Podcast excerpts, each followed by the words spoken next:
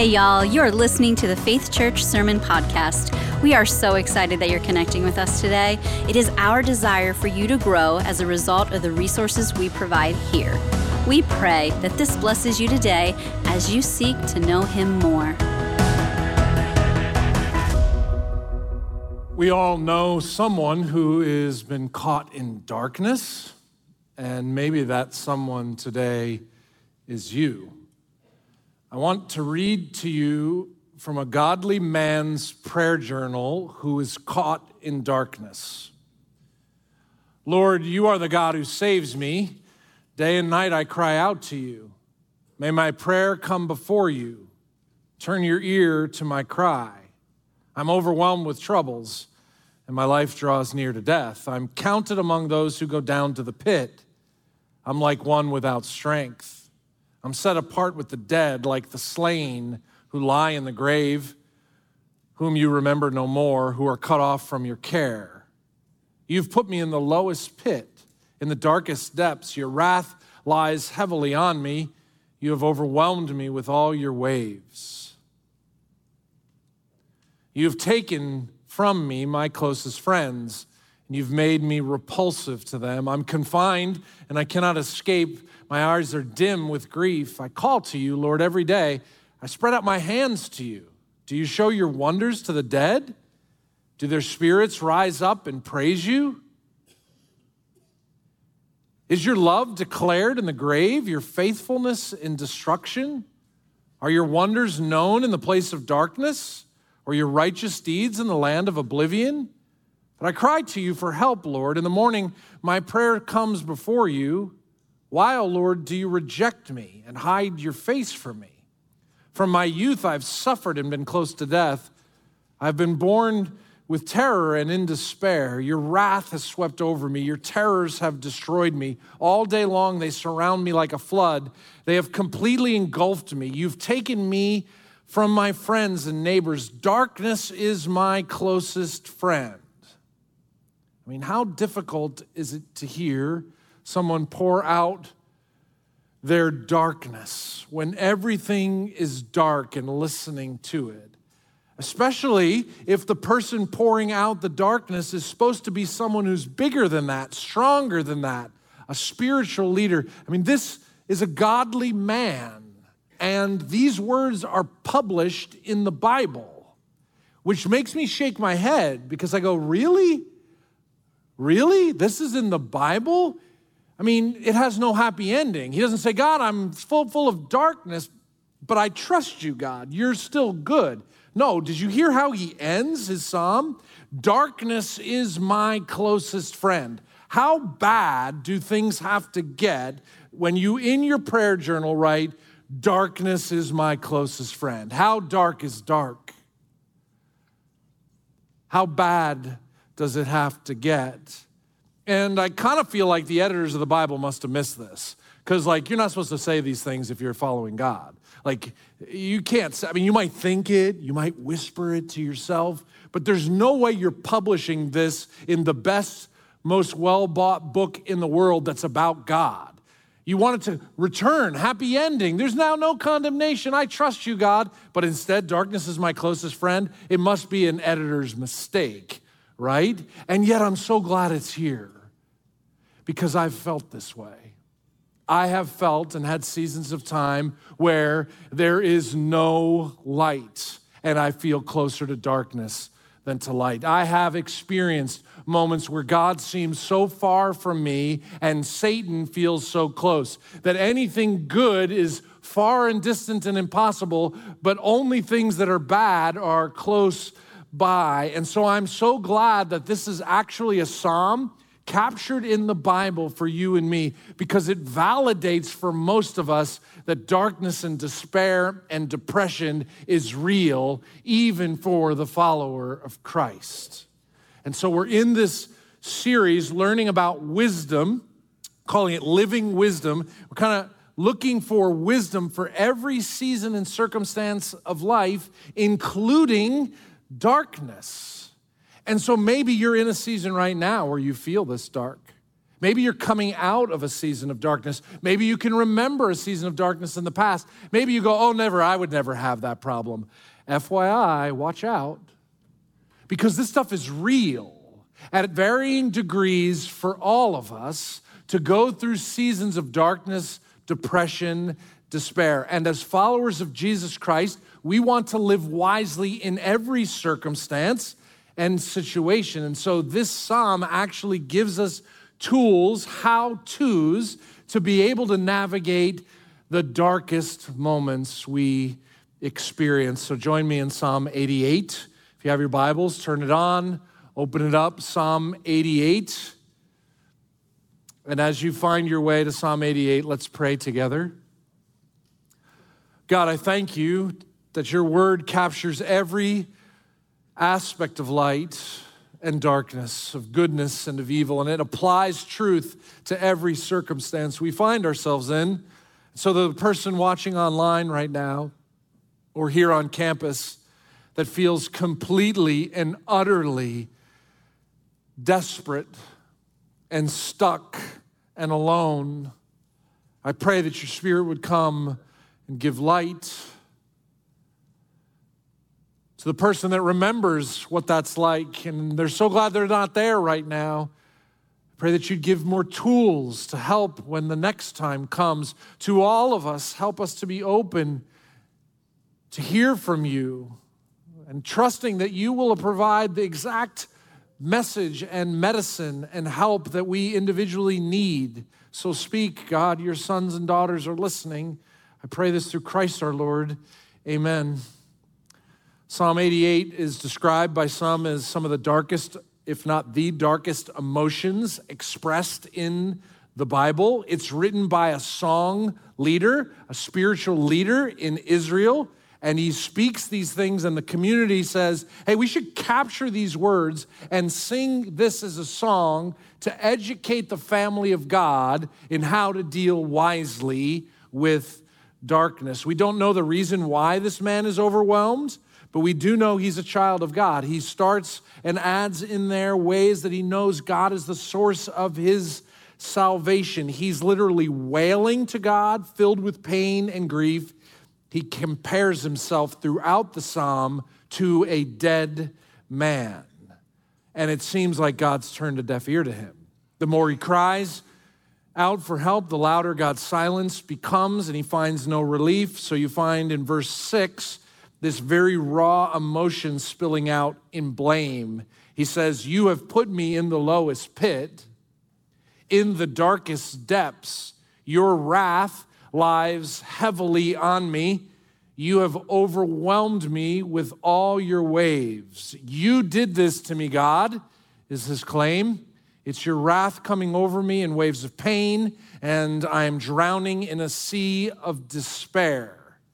Has it ever gotten so dark for you that you blame God for the darkness, for the difficulty, where the only thing that's light to you is you have to have someone to blame? How could you do this, God? And you shake your fist at Him. Why are you doing this to me, God? That's what the psalmist is doing. And I want you to see something in the text here. And this is often in the Psalms. In the book of Psalms, you'll see this repeated right after verse 7. There's a little word in the text or a subscript. You might see a little notation that says the word Selah. And that's an important thing to notice throughout the Psalms. Selah means stop. It means as you're reading this psalm, as you're thinking about it, stop. Pause for a moment. Don't move on so fast. Reflect, think, pause, stop. Right after verse 7, the psalmist has been hit with wave after wave of grief. He feels overwhelmed. He's crying out to God to save him. He's about to drown. He feels Selah, stop, rest, think.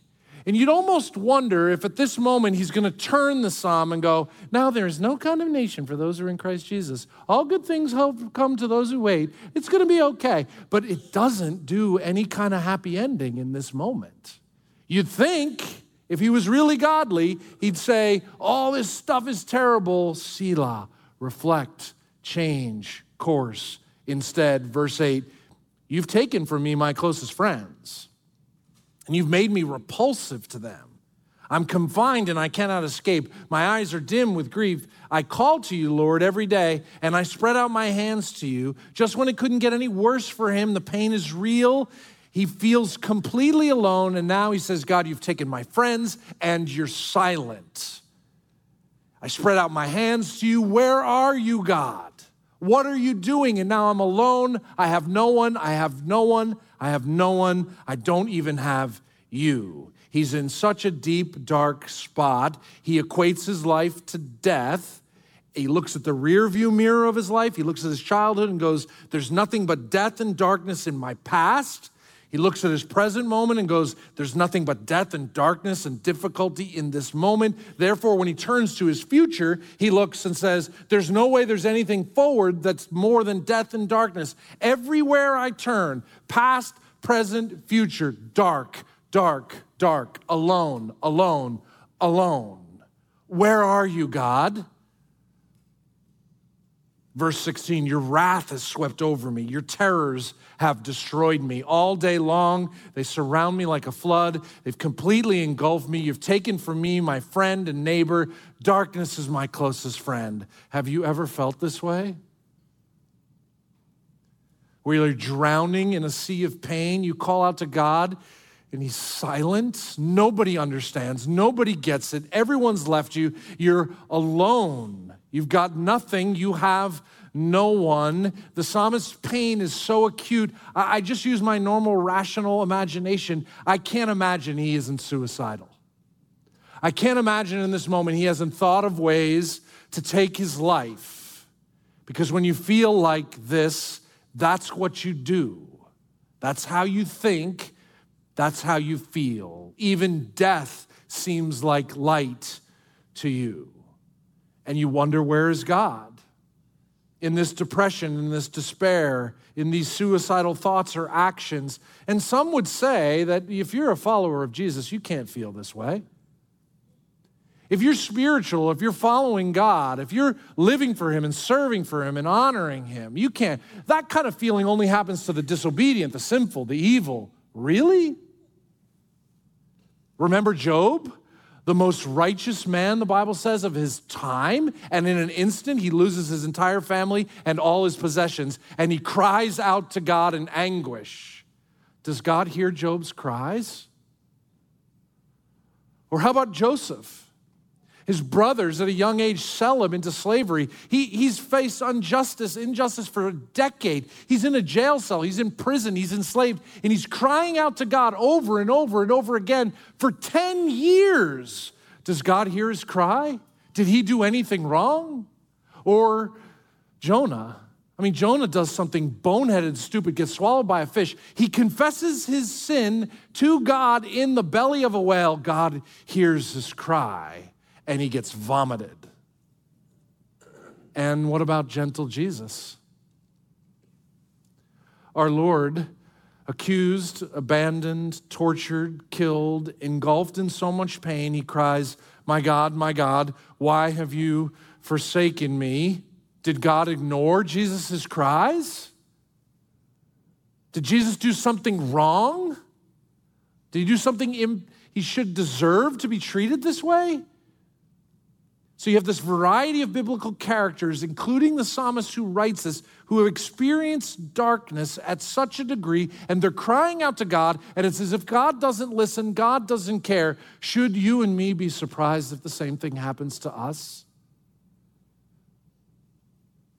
And each individual who goes through this agony, this despair, this depression, perhaps even the wish to die, does God care when they cry out? Does God hear? Does God act? Is God doing something? Is he asleep at the wheel? Where are you, God? And the answer is God hears. God cares. And when you look at these biblical characters, you know that God hears, God cares, and God answers.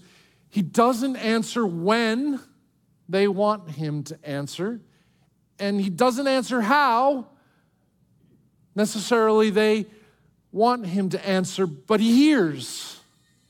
and He cares, and He's good, and He's present, and He's real, and He's not ignoring, and He's not asleep, and He's not silent. He's God, bigger and greater and gentle and kind and close and present, even in the midst of the greatest darkness and pain.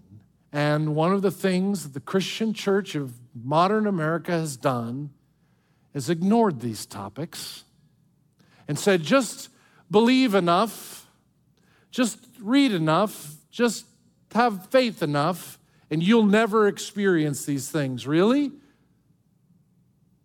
And we haven't talked about it, and we've been afraid of dealing with passages like this because there's no happy ending.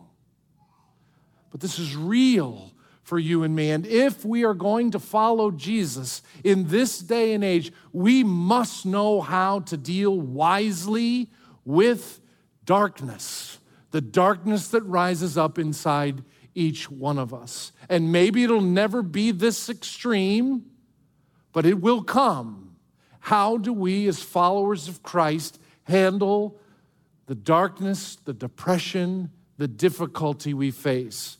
Here's a handful of things I learned from this psalm and from the Bible of how to handle darkness. Number one, express it. Don't hide it, don't stuff it, don't shove it, don't numb it. Express it. And when this psalmist expressed his feelings, his community goes, We got to capture that and make a song out of it to teach people how to deal with this. Express it. When you bring this darkness into the light of day, rather than letting it rattle around your mind and heart and consume you, when you bring this darkness into the light of day and let oxygen and reality touch the darkness you feel, there is a portion of light that comes into your life as you express it. There's a portion of lightness that comes when you speak your dark thoughts to God, He can handle it. When you write your dark thoughts to God, He can handle it. When you talk a trusted friend about your dark thoughts, they can handle it. And the way this guy starts his expression of darkness is instructive. Verse 1 Lord, you are the God who saves me.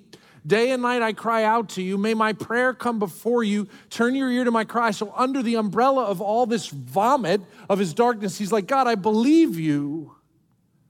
I trust you. I know you're here, but I got to vomit this up on you. Take this from me. Cast all your cares upon him because he cares for you.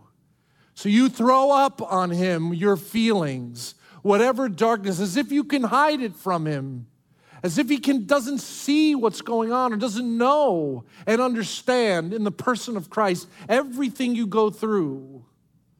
You bring it to him and you expect, express it to him and you get it out of here and you let oxygen and reality touch it. And when that happens, it brings just a little bit of light. Secondly, you com- your complete self impacts your darkness. Your mind and your emotions are very powerful things, all of us, right? Our minds and our emotions are powerful, but they're connected with the rest of us. So we're, we're made up of many different parts, right? We're emotional, mental, sexual, relational, spiritual beings. And so where there's darkness in one area, it touches everything else. The darkness you feel intersects with every part of you. So if you're physically exhausted, will you feel more or less darkness? If you're relationally lonely, will you feel more or less darkness? If you're sexually broken, will you experience more or less darkness? If you're spiritually lost, will you feel more or less darkness. Do you see how your complete self impacts all of the darkness you feel? And so, when you're seeking to be healthy in all areas, that informs all areas. But if there's an area in your life that's exceptionally dark, it's going to impact the rest of you. And when I interact with people that are struggling with depression right now, one of the questions I ask is, How are you doing physically? And what I find is people that are depressed, very oftentimes they're sluggish, sleeping, and they're eating wrong, and they're not exercising, and then that's contributing to their darkness. So there's an aspect of if you're feeling dark, go for a walk, eat vegetables right? I mean, that sounds so dumb, but it's so important to move your body and to be healthy. It's the simplest thing you can do to bring some light into your life because every part of me is interacting with every other part of me, and seeking health in one part will bring health to other parts. Your complete self impacting darkness has also something to do about knowing your personality right? So there's something about all of our personalities that and rhythms and sort of normalcy of life that adds to or subtracts to our darkness. Do you know if you're an introvert or an extrovert? Have you taken an Enneagram or Myers Briggs or some of these personality tests? These tests and understandings help us to understand our full selves. There are normal and natural rhythms of our lives, and we must be students of ourselves to understand ourselves because then when darkness comes, we'll know what to do with it. But if we ignore those things, ah, that doesn't matter. No, you should, I should know myself. Know myself. Do you know the fictional character Winnie the Pooh? Have you heard of him? So, Winnie the Pooh is what? super happy, but he's got a buddy. Do you know his buddy, Eeyore? All right, if you don't know Winnie the Pooh, Eeyore, pig, uh, what is his name? Winnie the Pooh. If you don't know him, you should Google it. Do it right now. You won't distract me. Google Eeyore. And what you find is Eeyore is melancholic and Pooh Bear is happy all the time. And somehow in modern America, we bought the lie that when you come to Christ, you're going to become Pooh Bear. That's wrong. If you are Eeyore and you come to know Christ, you are probably going to stay melancholic Eeyore, but you don't have to be depressed. And the body of Christ needs Eeyore and Winnie the Pooh. Not everyone can be or wants to be happy all the time. Can I get an amen? Right? It's like you don't have to be bouncing off the wall all the time happy, and you also don't have to be depressed. But if you don't know yourself, and your personality and who you are. That impacts your darkness. Know yourself, understand your rhythms. Invite God to bring health into all areas, but don't think that who you are and your personality type is going to change as a follower of Jesus. You're going to become the best version of you, not somebody else. Sorry, Eeyore.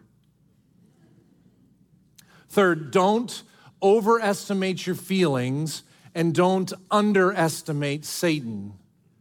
My feelings lie to me.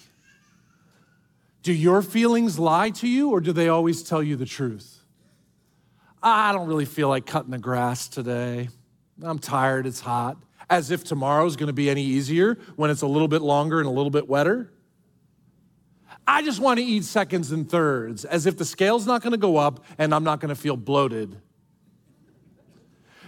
our feelings lie to us. And if that's true in little ways, what about big ways how our feelings lie to us? No one cares about you. Everyone is against you. Nothing will ever change. The abuse that you experience is your fault. The world would be better without me. These are lies. This is not true. And yet, we follow our feelings and we overestimate what we feel and let those things dominate our mind, and that becomes the darkness that we live and walk in. Don't overestimate your feelings and don't underestimate that we have a real enemy Jesus calls him Satan in John 8. He says he was a murderer from the beginning, not holding to the truth, for there is no truth in him. When Satan lies, he speaks his native language, for he is a liar and the father of lies. So that phrase, father of lies, means he reproduces. Satan reproduces, and he's reproducing lies inside your heart and mind that keeps you and me trapped in darkness. So we see the epidemic of darkness. We see an epidemic of evil. We see an epidemic of anxiety, fear, and suicide right now in America and in the Church of Jesus Christ. Is there maybe something more going on at another level, at another surface than just what we can see? Jesus says, yes we have an enemy who prowls around like a roaring lion looking for someone to devour, and he is reproducing lies. What does that mean? Some little spark of darkness comes into your mind, and he throws gas on that spark. And that spark of darkness becomes a wildfire that burns through your heart and mind and your relationships, where you are in despair and you make stupid, evil decisions. Because he's a liar. But God has Satan on a short leash. So you don't have to be afraid of him. Don't underestimate him. Don't overestimate him. But don't be afraid because you contradict and counteract the lies of Satan with the truth of God. With the truth of God and you speak the mighty name of Jesus out loud over everything that you're feeling. And you go in the name of Jesus, all authority is in his name. And you speak that over what you're feeling out loud and you watch. It's not a magic wand, I promise you, it's not just an easy button, but you practice that and you watch as you counteract lies with the truth, as you don't underestimate Satan, but don't overestimate him. You don't underestimate your feelings, and you walk in the truth. You watch how that brings light. Just watch how it brings light. It's not going to fix it automatically, although sometimes his name is pretty powerful. Although sometimes speak it out loud, fourth, walk by faith towards God's light. When you're caught in physical darkness, what do you do? You, you reach for lights, right? So if you're caught in darkness inside, what do you do? You walk towards the light. God is light, and in Him there's no darkness at all. You walk towards Him. You believe in Him. Now, faith is being sure of what I hope for and certain of what I do not see. So I walk towards him and I believe he is light. His word is truth. I trust what he says, not what I feel. I trust in his promises, not what I think is going to happen in the future. I trust in his forgiveness, not in the mistakes I've made today or in the past. I trust in him and I walk by faith in him. And that starts to bring light into the darkness. It's not an easy button, it's not a magic wand, but you start practicing walking by faith and not by sight, walking by faith and not by feelings. And you watch how that begins to bring light. And lastly, you trust the light of others. We desperately need other people to hear our darkness and help us with our darkness. So when I can't see, I have to say to my wife, Hold my hand and lead me out. I can't see. You might not have a wife or a husband that you can do that with, but you can say to your therapist, your mentor, your best friend, your coworker, your small group leader, I can't see. Grab my hand. Reach, grab a hand and say, Lead me out of this because I can't get out myself. I keep turning myself in more dark and dark holes. Lead me out. I need to trust the light of someone else. Trust the light of your sponsor. Trust the light of your mentor your counselor. Trust the light of your medical doctor, your psychiatrist, your psychologist. Trust the light of someone else when you can't see. And when your doctor tells you to take your medicine, take your medicine. When your pastor tells you to take your medicine, take your medicine. Because that's how God leads us out of darkness. Will it happen automatic all quick? Maybe. But maybe over weeks and months, you're going to find you're in a new and different place. I have a really old, old friend. I mean, this guy's as old as dirt. he hangs out around here, so you might recognize him. His name is Ron. He's really wise and really old, and I learn a ton from wise old people. And he had a situation in his life that radically altered the trajectory of his heart and his just his entire existence. And I want you to see his story and see if you can relate. So I was driving home from a math conference in Harrisburg, just a mile from home, and uh, a drunk driver hit me at 80 some miles an hour. And I was unconscious for some time. In fact, the first words I heard were, This one is still alive. And they proceeded to try to cut me out of the wreckage. Honestly, I felt dread like I've never felt before or since. I could taste it. A man with a clerical collar knelt down. I was hanging upside down for quite a while, and and uh, and I asked him, you know, am I going to get out of here? Because it was clear from the workers around me, they didn't know I could understand what they're saying. That there's no way I was going to get out of this alive. And and I asked him, and he said, uh, uh, "Sure, buddy," with a no written all over him. And uh, so I I commented that your face answered my question and he left. Once I knew how bad this was, even just losing what I thought were both legs, uh, I, I, didn't want to put Sue through that. So dying was my preference. And, uh, and in and out, I was talking with God, but just so calmly. But honestly, I don't remember anything I specifically said. It was just the comfort of God's right there with me. The only thing I remember was I did say, I didn't expect to see you this early in my life. I still can't believe the calm, calmness of that. Talking to God, uh, like He was sitting in the seat next to me, just talking. God can handle any, even the bad thoughts that go through my mind. I mean, God is so much bigger than any of this, so much bigger than anything I can begin to comprehend. I mean, when I tell you that I understand God, then I don't understand God. He can, I'm convinced from everything that's happened in my life, He can handle absolutely anything. And, and my prayer is that I walk in that light. And, and at this point, I mean, I've had a phenomenal life. I mean, people have gone through worse than this. I've had a phenomenal life. And I wouldn't have missed it. We celebrated 59 years yesterday. So I uh, wouldn't have missed it for the world, and she wouldn't have. And I think it's drawn us closer together. Given that experience, and you don't have to have this experience to do it, but given that experience, just an acute realization that God is in charge.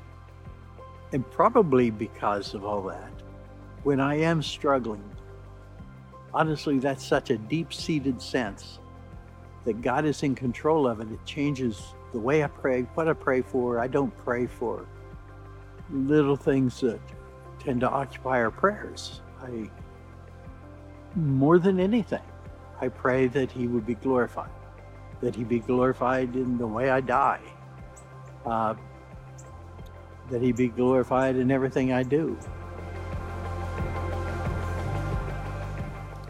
And I know it's like you give me a happy ever after story. Why the happy ever after story? It's like, yeah, except you don't know that every day of this man's life for the last six decades, he's in debilitating pain. And yet, the joy of the Lord, he's no victim. The pain he's experiencing daily is real, and he's bringing that to God. And as he brings that to God, God works in him and transforms him. So if you go up to my old friend Ron, the last thing you'll notice is the pain he goes through. And probably for all of you, like you're not going to get hit by a drunk driver, probably. But there are ways that your life has been destroyed by someone else's stupidity. And there's probably ways you've destroyed other people's lives because of your stupidity. And you've been the source of pain to someone else, or someone else has brought pain and darkness into your life. What you do with that matters. You can stuff it You can avoid it, you can numb it, you can pretend that it's decades old, it'll go away by itself, or you can express it to God you can ask Him to help you, and you can try to understand what it's for and why this thing has entered your life. C.S. Lewis wrote this little book called The Problem of Pain, and in it he quotes this to help me understand what is going on in darkness and pain. God whispers to us in our pleasures, He speaks in our consciousness, but shouts in our pain. It's His megaphone. And so when we find ourselves in these dark moments, where there's pain and he feels like he's not there? Am I going to trust him by faith? Am I going to believe he's listening, he cares? Am I going to trust that he's going to answer when he wants, the way he wants? He's God, he's gracious, he's kind, always. Or am I just going to numb stuff, avoid, and pretend like it's going to go away?